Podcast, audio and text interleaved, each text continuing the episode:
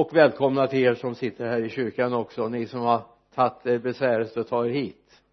Hoppas du inte känner det som ett besvär utan som en förmån att få vara här i kyrkan. Vi har ju den möjligheten. De som är med oss via facebook kan ju inte vara med på lunchen sen. Det är ju synd om dem. Det är så mysigt att få mötas, samtala, be tillsammans tala om väder och vind och eh, andliga ting. Jag vill ta med dig till ett bibelord i Johannesevangeliet eller två sammanhang. Läste Mervi i två sammanhang kan jag väl eller tre sammanhang kan jag läsa två va? Går det bra? Bra. Jag glömde säga också att eh, Marias examen som vi precis apostroferade här var sjuksköterskeexamen. Ja men det visste ni om eller hur? Och det hade framgått också om eh, vi hade kört videon här. Vers 13 Johannes 16 men när han kommer sanningens ande då ska han leda in i hela sanningen. Han ska inte tala av sig själv utan bara tala det han hör. Och han ska förkunna för er vad som kommer att ske. Han ska förhärliga mig för han ska ta av det som är mitt och förkunna för er allt som fadern har är mitt. Därför sa jag att han ska ta av det som är mitt och förkunna för er. Så landar vi i ett sammanhang i det fjärde kapitlet i Johannes evangeliet också. Kvinnan vid Sykars brunn. Vers 13 och vers 14 där. Jesus svarade henne den som dricker av det vatten vattnet det här vattnet blir törstig igen. Men den som dricker av det vatten jag ger honom ska aldrig någonsin törsta. Det vatten jag ger blir en källa i honom med vatten som flödar fram till evigt liv. Amen. Ska vi be? Herre jag ber för den här stunden herre att vi ska kunna tillsammans utröna vad du vill säga oss just idag genom ditt ord herre uppenbara i våra hjärtan vad du har på ditt hjärta för oss var och en. Jag ber i Jesu namn. Amen. När ljuset tänds blir det annorlunda. Eller hur? Alltså det är ju då man tänder ljuset när man letar efter någonting på golvet som man har tappat så tänder man upp allt ljus man har för att hitta det eller man tar sin mobilkamera med med lampan på och så tänder man om man ska leta efter någonting eller se någonting. Den här söndagen i de flesta kyrkor talar man om det levande vattnet eller om vattnet som aldrig tar slut. Men jag skulle vilja föra ytterligare och tala om ljuset som heller aldrig ska ta slut i honom var liv och livet var människornas ljus. Och ljuset lyser i mörkret och mörkret har inte övervunnits står det i Johannes inledningen. Och jag känner bara får vi tag i honom så får vi det friska vattnet. Vi får vandra i ljus. Vi behöver inte leva i mörkret. Eller vi behöver inte vara mörker utan vi får leva i ljuset. Och jag tror det är viktigt att vi får tag i det att det finns ett steg till det är inte att jag blev frälst halleluja nu är allt löst. Det är då det startar. Jag brukar säga det att att bli frälst det är startskottet. Det är inte målsnöret. Jag är inte framme. Utan det är då livet börjar verkligen. Så det är viktigt att vi får tag i ljuset vi får tag i vattnet som ger eller släcker törsten i våra liv. Paulus säger ju i Efesierbrevets femte kapitel vers 8 tidigare var ni mörker men nu är ni ljus i Herren. Lev då som ljusets barn. För ljusets frukt består i allt vad godhet, rättfärdighet och sanning heter och pröva vad som gläder Herren. Och pröva vad som gläder Herren. Jag vet inte om du tänker så här jag menar vi är ganska krassa människor eller hur va? Men vi borde kanske tänka så här att när jag nu har gjort det här eller jag beslutar mig för att göra det här eller ta det här jobbet eller vad det nu kan vara gläder jag Herren. Fröjdar han sig över det lika mycket som du fröjdar över att lönen ökar och du får bättre eh, villkor. Det kan ju faktiskt vara så att du gör ett nerbyte utifrån ditt kallelseperspektiv. Jag menar om du jobbar i en grupp med mängder av människor där du kan få sprida Guds kärlek men du har lite dålig lön och så får du ett väldigt högavlönat jobb men där har du inga arbetskamrater inga att presentera Jesus för då är det kanske ett nedbyte ändå. Mm, ja tål att tänka på. Ha med det som en perspektiv på det hela. När jag för många år sedan jag var ganska ung. Och hälsade på en familj ute på landet. Jag är uppvuxen mitt i en stad med gatlampor och skyltfönster och neonljus och allt det där som fanns på 50-talet va. Det var ljust. Och eh, jag vet att när det var solförmörkelse 54 så var det en stor händelse. Och så glömde elverket att släcka gatbelysningen så det vart ju ganska meningslöst. Vi sotade glas och grejer och skulle stå och titta där på solen som månskäran gick förbi va? Men det slocknade ju inte gatlysen de tändes istället mitt på dagen. Så det blev lite, lite bakvänt.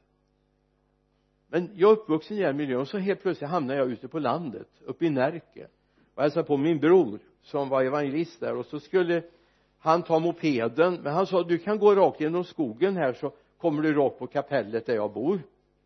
Ja just det ingen ficklampa. Inget gatlyse. Inga skyltfönster. Inga neonljus. Den resan blev ganska lång. Och jag gjorde besök i diket en på den ena sidan en på den andra sidan och helt plötsligt stod det också träd i vägen på min väg. Men det var ju nog förmodligen inte där jag skulle gå. Och så tänkte jag när ljuset slocknar i våra liv så är det väldigt svårt att orientera sig vet inte om du har varit ute i mörkret och uppvuxen i stan och så går du ut på, i mörkret där det inte finns några gatlampor helt plötsligt ser konturerna helt annorlunda ut. Det är svårt att orientera sig. Och är det då mulet och i stort sett becksvart också på himlen så kan du inte ens följa var det är öppet uppåt va? Så har många människor det trots att de lever mitt i stan med alla gatlampor och för det är mörkt inuti dem och därför tror jag det är viktigt att du finns som ljus. Att du finns som en fyrbock där. Att du talar om här går vägen. Följ den. Då kommer det gå bra för dig. Eller du till och med vid fikastunden får berätta om din tro och vad som bär dig genom livet. Det är viktigt att vi ser det finns ett ljus som ska sprida sig. Vi kan inte bara stå och klaga på mörkret allt för ofta tar vi tillfälle och klagar på mörker. För lite poliser, för mycket brott, för många skjutningar. Och jag skulle lägga till då och för lite bön i kyrkorna. För lite bönemöten. Alltså ni vet en sånggudstjänst då är det fullsatt i kyrkan. I bönemöte då får man, kan man räkna dem på sina hands, hands fingrar. Nej inte här. Inte här. Jag behöver åtminstone två uppsättningar händer för att klara av att räkna in de som är på våra samlingar. Jag får ta till tårna också då för att få ihop det. Och det skulle inte räcka det heller. Och det är jag väldigt tacksam för. Varför då? Jo det här ljuset tänds. Det här vi får uppleva honom. Inte bara liksom en idé inte bara en tanke. Vi möter honom. Och vi kan berätta om dem. Jag tänker på kvinnan uppe i Dalabyn som där jag var evangelist en gång i tiden som konfronteras med några som tror sig veta och så talar om att Gud inte finns. Och hon lyssnade väldigt tåligt på dem när de var där och berättade de hade börjat på högskolan i i Uppsala. Och de visste ju allt. Det visste de efter första terminen. Och så står de och så talar om ja men du förstår att Gud finns inte. Det är bara en myt. Jaha vad märkligt. Jag pratade med honom i morse. Jag pratade med honom i morse och hon gjorde det verkligen. Hon visste att han fanns. För han svarade henne. Det var inte bara hennes tankar. Gud talade till Edith i hennes hjärta. Och hon fick höra han finns. Han bryr sig om mig. Och det är lite av den erfarenheten vi bör ha med oss ut. Det är inte massa idéer. Det är inte religiösa idéer som vi ska ta med oss ut. Utan vi ska kunna berätta. Jag har varit med honom. Han har mött mig det har gjort saker i mitt liv. Han har förändrat saker i mitt liv. Så nu är det tid sluta famla i mörkret. Kliv in i ljuset. Gör det medvetet och förstå att du är ljus. Jesus säger i bergspredikan Matteus 5.14 ni är världens ljus. Det är inte alla de andra, ni är det. Det var hans lärjungar han talade till där. Frågan är skulle han säga det till dig idag? Du är ljus i den här världen. Det är du som gör förändringen. Du gör förändring genom den som bor i ditt hjärta. Han som fyller dina tankar. Han som fyller ditt sinne. Du gör skillnad. Så det är tid nu att sluta och famla runt ah, nu ska jag inte vara så provokativ. Jag talar lite försiktigare. Kom igen.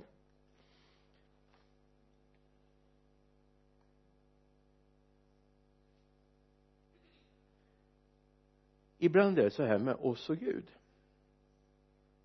Nu tar jag en bild från mitt eget skoltid. Alltså skolan för mig det var någonting man skulle klara av. För man skulle ju hem och spela fotboll sen. Så det här var ju bara en transportsträcka fram till kompisarna som möttes hemma på gräsmattan och vi sparkade fotboll.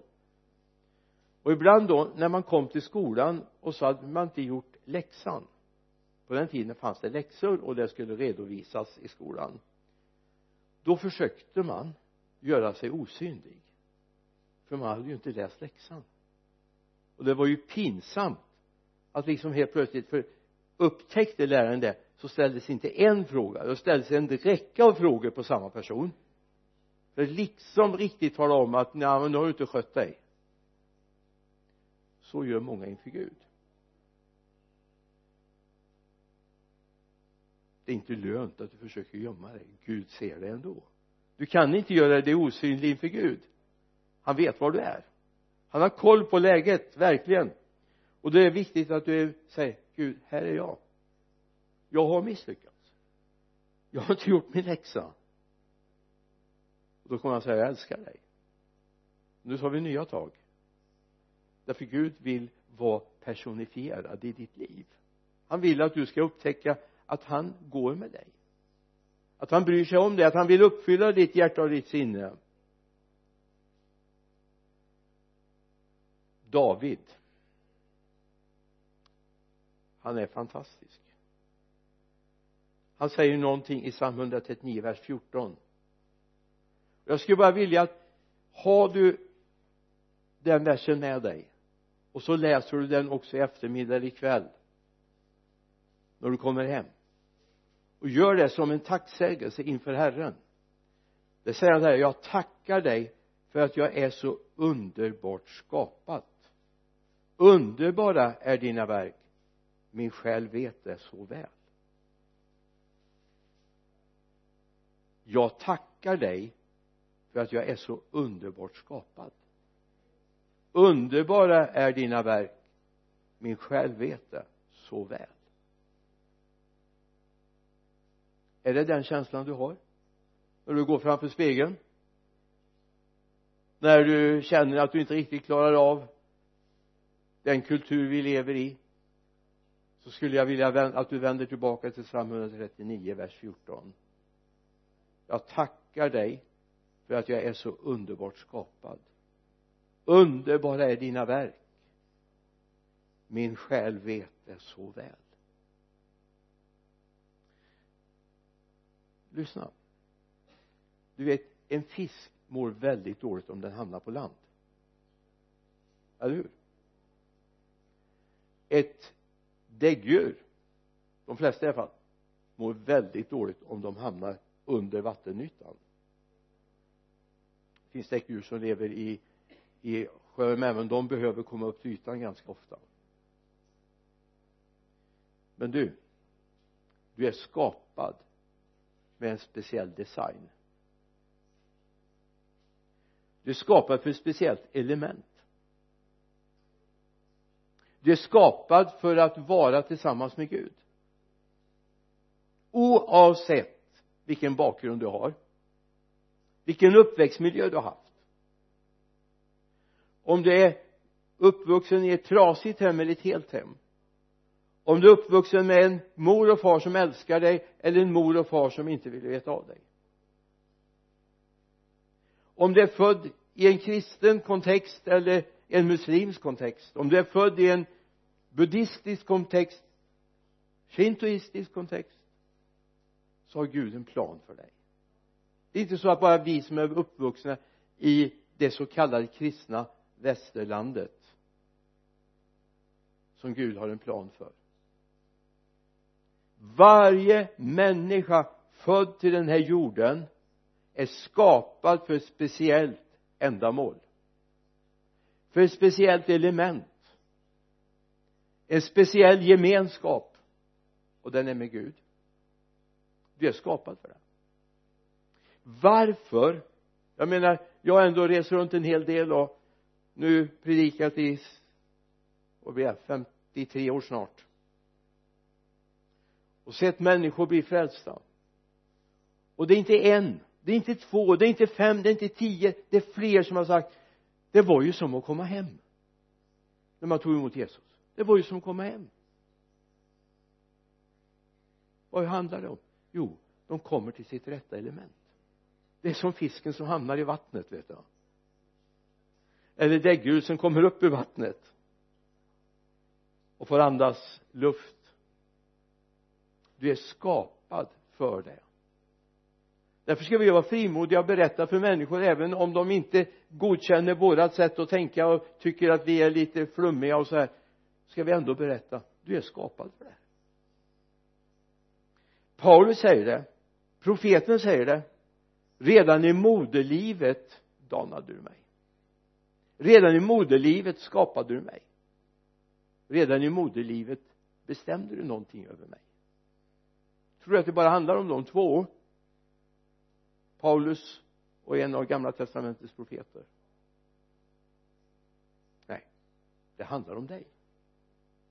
Det handlar om dig som är med oss via Facebook du är skapad för gemenskap med Gud. Gud har från början danat dig för att du ska vara tillsammans med Gud den levande guden och hans son Jesus Kristus. Det är det Gud vill med ditt liv. Det är Guds tanke. Och det är den vi måste få tag i och få berätta för människor. Du är hemma hos Gud. Du är ingen främling hos Gud. Du är hans barn du är skapad för den gemenskapen att höra till Gud.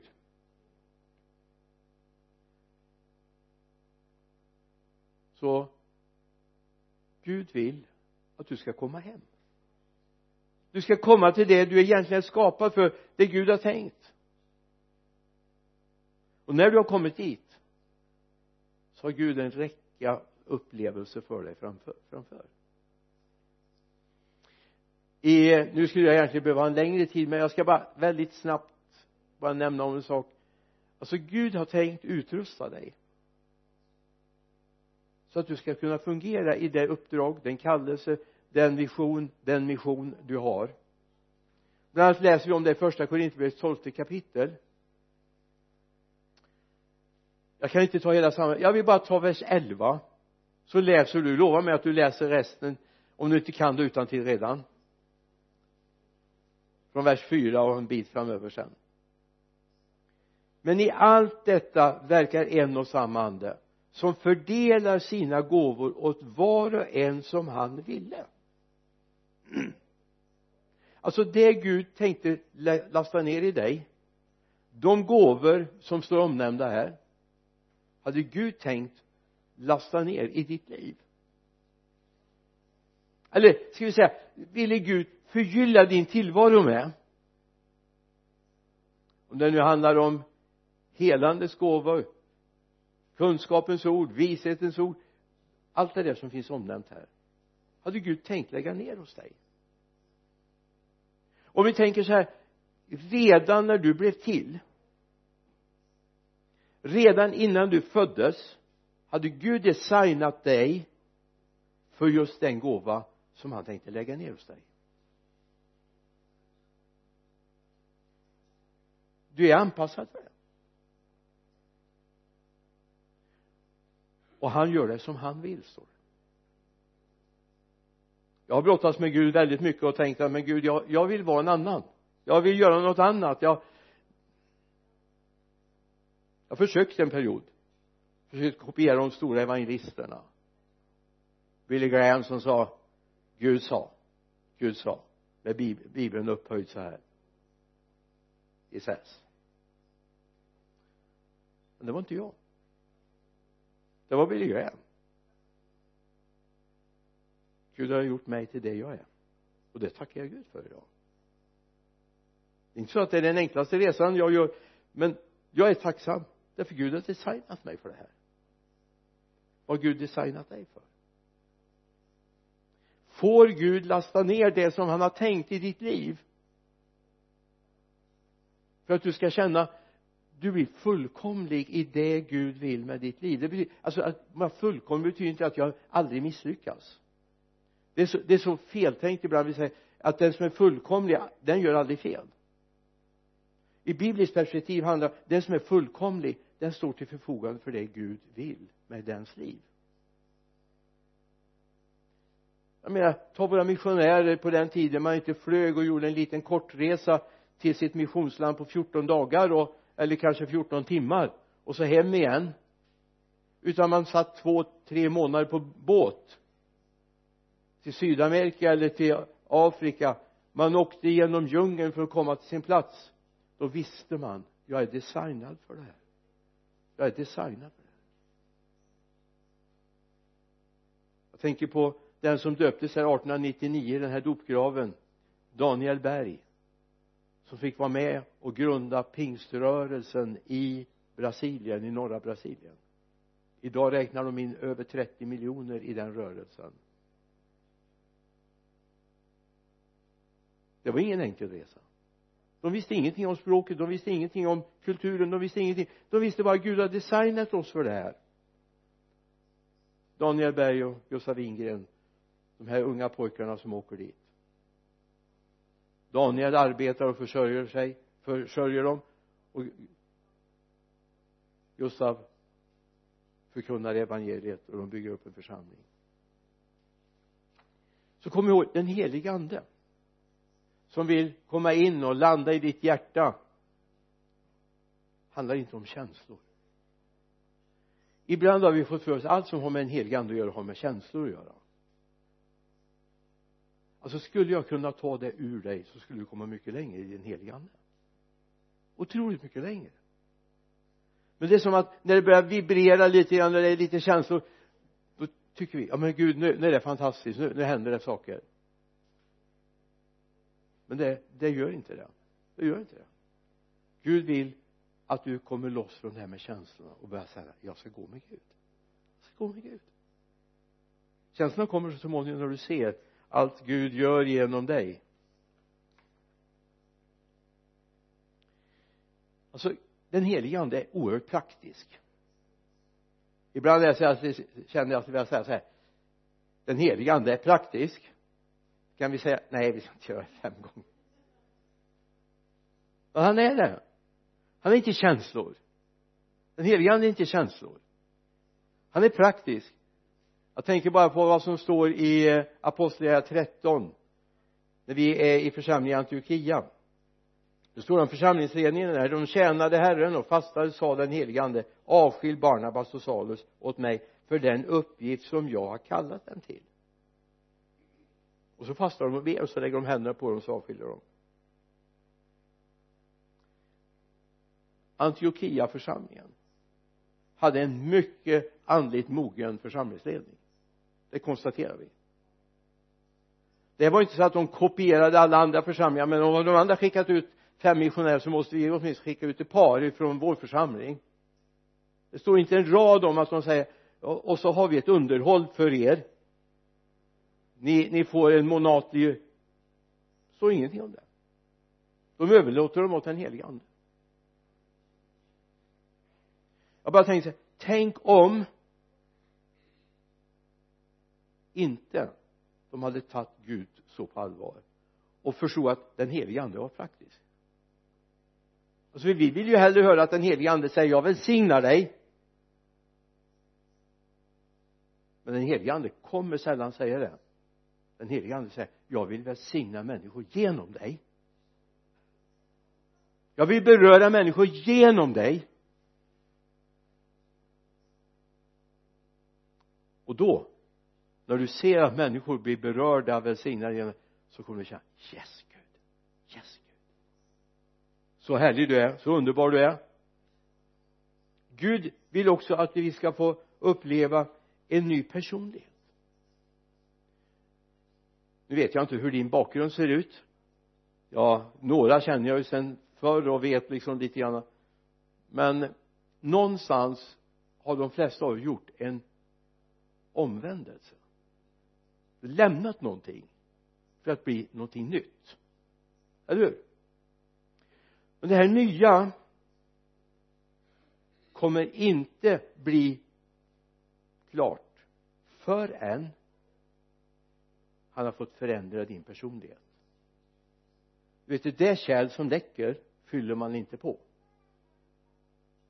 Det kärl som det bara rinner rakt igenom botten är ur det är lite meningslöst att fylla på där.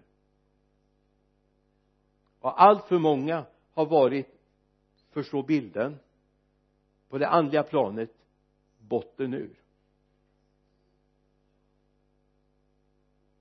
Man gör lite upplevelser om det fladdrar och det vibrerar och man faller i golvet och så och så är man precis samma människor dagen efter. Det här är inte Gud. Gud vill börja med att renovera och göra dig till en ny skapelse verkligen. Och då om vi går till Galaterbrevets femte kapitel vers 6 ja vers 22 är det ju. Ska vi se vad jag hade det här andens frukt däremot är kärlek, glädje, frid, tålamod, vänlighet, godhet, trohet mildhet, självbehärskning. Sådant är lagen inte emot. Andens frukt. Amen vem av er nu ska jag lyssna nu vad jag säger skulle inte vilja ha en kompis som är full av det här? En vän? En syster, en bror i församlingen? Visst skulle du vilja att de vore fyllda av det här? Eller hur? Kärlek, glädje, frid, tålamod, vänlighet, godhet, trohet, mildhet, självbehärskning någon däremot brukar man säga på styrelsemöten. Och du om du nu vill att dina vänner ska vara sådana vad tror du de vill om dig? Alltså det här är förutsättningen för att Gud ska kunna börja använda den heliga ande genom dig. I andra Korinthierbrevets femte kapitel vers 17 läser vi om någon är i Kristus är han alltså en ny skapelse. Det gamla är förbi något nytt har kommit. Och så skulle vi kunna lägga till för att han ska kunna fylla med sin ande. Så att han kan fylla oss med sin ande. När Gud flyttar in och låter sin ande flytta in i oss så står det då i Galaterbrevet 5 vi går lite tidigare vers 16 vad jag vill säga är detta. Vandra i anden så gör ni inte vad köttet begär. Är det någon som någon gång har hört att det, det var jobbigt det här. Jag föll för frestelsen. Jag blev missmodig. Jag blev arg jag gjorde det där som jag egentligen inte vill skylta med. Vandra i anden så gör ni inte vad köttet begär. Hallå? Vi går till vers 25 om vi har liv genom anden låt oss då också följa anden. Låt oss inte vara fåfänga inte utmana varandra inte avundas varandra. Varför då? Vi följer anden. Vi skulle kunna titta på Paulus liv och så skulle vi kunna konstatera oj. Paulus var ledd av den helige ande. Filippos när han stod mitt i väckelsen i Samaria var ledd av den helige ande. Och var till välsignelse för andra. Inte bara för sig själv utan var till välsignelse för andra. Och jag tror det är viktigt att vi ser det att Gud vill inte att först och främst välsigna dig det vill han ju naturligtvis. Men det är inte det som är fokus. Fokus är att du ska vara en välsignelse för andra. Det, det är ju det han vill och det är det den helige ande vill. Han vill inte bara att du ska ha en egen härlig resa utan Gud vill använda dig för de andra. Dina arbetskamrater dina grannar, dina släktingar vilka det nu vara må. Han vill att du ska vara en välsignelse för dem. Jag tror det är viktigt att vi ser det. Det är det den heliga ande vill göra sen kan vi ju ta med oss romarbrevets 14 vers 17 också. Guds rike är inte mat och dryck utan rättfärdighet, frid och glädje i den heliga ande. Alltså om vi har nu säger så här att den heliga ande kommer göra dig till välsignelse för andra.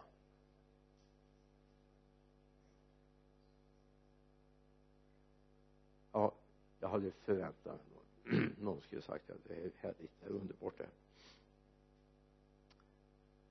Men Gud kommer inte tvinga dig. Han kommer inte sätta kniven på strupen och säga nu måste du. Ja, men tänk om du ska vittna för din granne och känner ja, oh, oh, jag måste ju göra det här annars så misslyckas jag och då kommer Gud tycka illa om mig. Det är inte det det handlar om. Han vill fylla dig med glädje och frid i den heliga ande. Så att du verkligen känner hans omsorg om dig. Så du får göra med glädje. Ska ditt vittnesbörd ha en framgång ska människor bli frälsta så är det viktigt att glädjen får bryta fram det är härligt att vara frälst, eller hur? Det finns någonting man talar om mycket för frälsningsglädje. Det gör ingenting att du är glad i Gud. Jag har en liten story jag vet inte om jag vågar berätta den men nej jag tror jag avstår för, för Facebook-sändning. Det var någon som var gift och var väldigt bekymrad för det var det som blev över i princip när jag gifte mig med det var ju inte liksom oj vilken härlig kvinna jag har. Vilken härlig man jag har. Det var det som blev över. Jag skulle ut som missionär och jag var tvungen att vara gift för att få åka ut som missionär. Det här är i början av 1900-talet det är inte så att Jesus ja något ska man ju tro på. Man kan ju tro på Jesus då. Det är minst komplicerat. Men det är det ju inte vi får glädje i den heliga ande. Glad i Gud. Glad att jag får vara räddad för evigt. Glad att jag får vara ett, till hjälp för andra. Jag är designad för det här. Det är mitt rätta element när du vittnar. Det kanske är tid att du börjar upptäcka det här är mitt element det här är det jag är till för. Så Gud får använda mig. Johannes döparen. Står det om i Lukas 3 där 16 börjar vi på. Johannes svarade dem allesammans jag döper er med vatten men det som kommer men det kommer en som är större än jag och jag är inte ens värdig att lossa remmarna på hans sandaler. Han ska döpa er i den helige ande och eld. Och i apostlarna 1 och 5 så är Johannes döpte med vatten men ni ska om några dagar bli döpta i den helige ande. Så tänkte jag så här det står ju att vi ska vara döpta i den heliga ande och eld.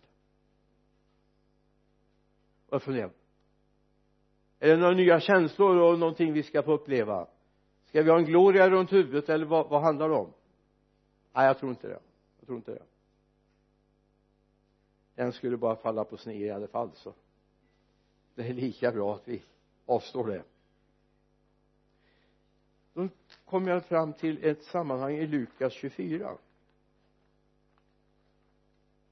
Lukas 24 32 där har vi lärjungarna som är förtvivlade lämnar Jerusalem efter påsken när Jesus var korsfäst. Och går ut till Emmaus.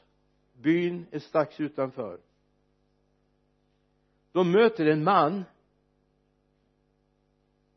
som eh, frågar vad står på? Och så säger du måste ju vara den enda här som inte har förstått vad som har hänt. Och så är det ju Jesus som går tillsammans med dem. Och när de väl blir förstår när han bryter brödet med dem så förstår de va det var ju Jesus. Och så säger de någonting vers 32 Lukas 24 32 brann inte våra hjärtan i oss när han talade med oss på vägen? När han öppnade skrifterna för oss? Brann inte våra hjärtan? För det första talar det om när elden finns här inne så förstår vi Guds ord. Vi förstår hans undervisning. För det andra vi får en enorm glädje och längtan att tjäna Gud vi känner jag är på rätt plats. Jag hör hemma här. Så Gud får använda mig därför det här är fantastiskt. Det brinner en eld här inne. Och jag vill inte att den ska slockna. Jag vill inte att elden från honom ska slockna för då förstår jag Guds ord. Det som gör att du förstår ord Guds ord är inte att du är så bright. Förlåt. Det kanske du är men det handlar inte jag har mött människor som har haft teologiexamen som har varit professorer i teologi på ett universitet när jag pluggade en period som inte kände Jesus. Det var jobbet att försöka utröna vad som står i skriften. Men jag saknade elden jag saknade glöden så jag har mött de mest fåkunniga egentligen som inte har gjort en enda termin knappt på gymnasienivå. Kanske inte ens det. Kanske sex år i skolan i bästa fall. Men de har en insikt i Guds ord så jag häpnar. Därför Guds ande bor här. Det brinner en eld hos dem. De längtar efter. Det är inte så att jag säger att du ska inte läsa, du ska inte plugga, du ska inte förstå. Det är inte det jag säger. Men det viktigaste är att elden finns där från honom. Att du är döpt i den heliga ande och eld. Att du är döpt i den heliga ande och eld så Gud får fylla ditt hjärta så då kommer du känna yes Gud. Det finns någonting för mig. Får jag några minuter till? Jag ska inte, det är en sån här retorisk fråga så det är kanske dumt att ställa så bra. Kanske vi ska ha en omröstning. Men den tar vi efter sen. Det är ju så här i sammanhang, kommunsammanhang så, så får man börja med att ställa frågan. Sen frågar den som sitter som ordförande får hon ställa frågan. Och sen så utvecklas frågan och så får man diskutera det. Men så jag tänker inte göra så. Lyssna. Är det någonting bibeln säger som kan bli bedrövat så är det den helige ande synd mot Jesus kan bli förlåten. Men synd mot den helige ande är tveksamt om man får förlåtelse. Det är till och med så att inte kan få förlåtelse. Och det här när jag har brottats i själavård med människor. Så har det varit en tung bit. Där människor har varit klara. Jag har avfallit. Jag är död. Jag kan inte föras åter till livet Hebreerbrevet. Och så har Gud visat mig någonting. Den som är död den ställer aldrig frågan. En gång under mina 53 år har jag mött en människa. Att öppna den dörren när jag var ute och knackade dörr det var som att öppna en frysboxdörr. Rent känslomässigt var det en frysboxdörr men jag har mött människor med värme och med längtan med tårar som vill få tag i Gud igen. Då är det inte dött. Då är det inte dött. Vi ska be att många återvänder. Men den helige ande kräver renhet. Den helige ande kräver renhet. I första korintierbrevets tredje kapitel den här som har det lite märkliga sammanhanget i vers 9 och 10 där det står att jag är den förståndige byggmästaren säger Paulus. Den som bygger på en grund det finns ingen annan än Jesus Kristus. Men vi går till vers 16 vet ni inte att ni är Guds tempel och att Guds ande bor i er? Om någon fördärvar Guds tempel ska Gud fördärva honom. Guds tempel är heligt och det templet är ni. Sen finns det förklaringar. Vi skulle kunna ha en bibelundervisning om det här. Om vad är det att fördärva Guds tempel? Det finns väldigt tydligt beskrivet i bibeln. Men vi bara konstaterar att om vi fördärvar det och det är oss då det handlar om. Och det handlar inte först och främst om vår fysiska vi inte tränar tillräckligt äter fel mat och så vidare utan det handlar om hur hanterar vi den helige ande? Får den plats i våra hjärtan? Får den ta kontroll över våra liv? Eller lever vi i kompromiss? Kör vi ett dubbelspel för Gud? Gud hjälp oss. Att vi är så heliga och perfekta när vi kommer till kyrkan och syskonen ser oss. Och så när vi kommer till arbetet så är vi besvärliga och bråkiga och krångliga och använder ett språkbruk som vi aldrig skulle tänka oss använda i kyrkan kom ihåg att templet du är med även där. Även där. Vi kan säkert lura varandra. Det är jag ganska övertygad om. Vi har inte koll på allting. Men Gud lurar du inte. Vet ni inte att, när, att ni är Guds tempel och att Guds ande bor i er? Om någon fördärvar Guds tempel ska Gud fördärva honom. Guds tempel är heligt och det templet är ni. Så den helige ande kan bedrövas. Jag kan bara säga i Efesierbrevets fjärde kapitel verserna 28 till 31 vers 30 står det bedröva inte Guds helige ande som ni har fått som ett sigill för befrielsens dag alltså om du bedrövar Guds ande så tappar du orienteringen i tiden. Den heliga ande har du fått som en handpenning på att du en dag när han kommer ska följa med honom. Du ska förlossas. Och då är det viktigt att vi inte har tappat bort den viktiga kontrollen. Det är som att tappa ratten på bilen. Det är livsfarligt att köra hade en kompis han försökte styra med en stor eh, skruv jag tappar jag, jag är inte tekniker så att han hade ett verktyg i alla fall. Försökte styra med men hade han servo du vet det blir rätt många varv. Livsfarligt. Uppe i Vintrosa det var mer en sån där sport. Köra mellan de olika byarna där med bara en, en tång och vrid på ratten. Gick undan ganska bra att tappa bort den heliga ande. Bedröva den. Jag också tappa vindrutan. Jag vet inte vart jag är på väg. Jag hoppas inte det är det du har gjort. För jag möter människor och säger jag, jag hör aldrig Gud tala till mig. Nej alltså vindrutan kanske är borta så du ser inte eller hörlurarna är borta när Gud talar till dig den heliga ande. Vad viktigt är att vi vågar landa och säga Gud. Jag behöver dig. Och att du inte bedrövar Guds ande. Du är designad. Du är designad för att tjäna Gud. Du är designad för att tjäna Gud. Ditt rätta element det är Guds gemenskap ditt rätta element det är att ge din tid till Gud. Ditt rätta element det är att få låta de gåvor som han vill utrusta dig med som var tänkt redan när du var i moderlivet du hade inte en tanke på det. Dina föräldrar kanske inte hade en tanke på det.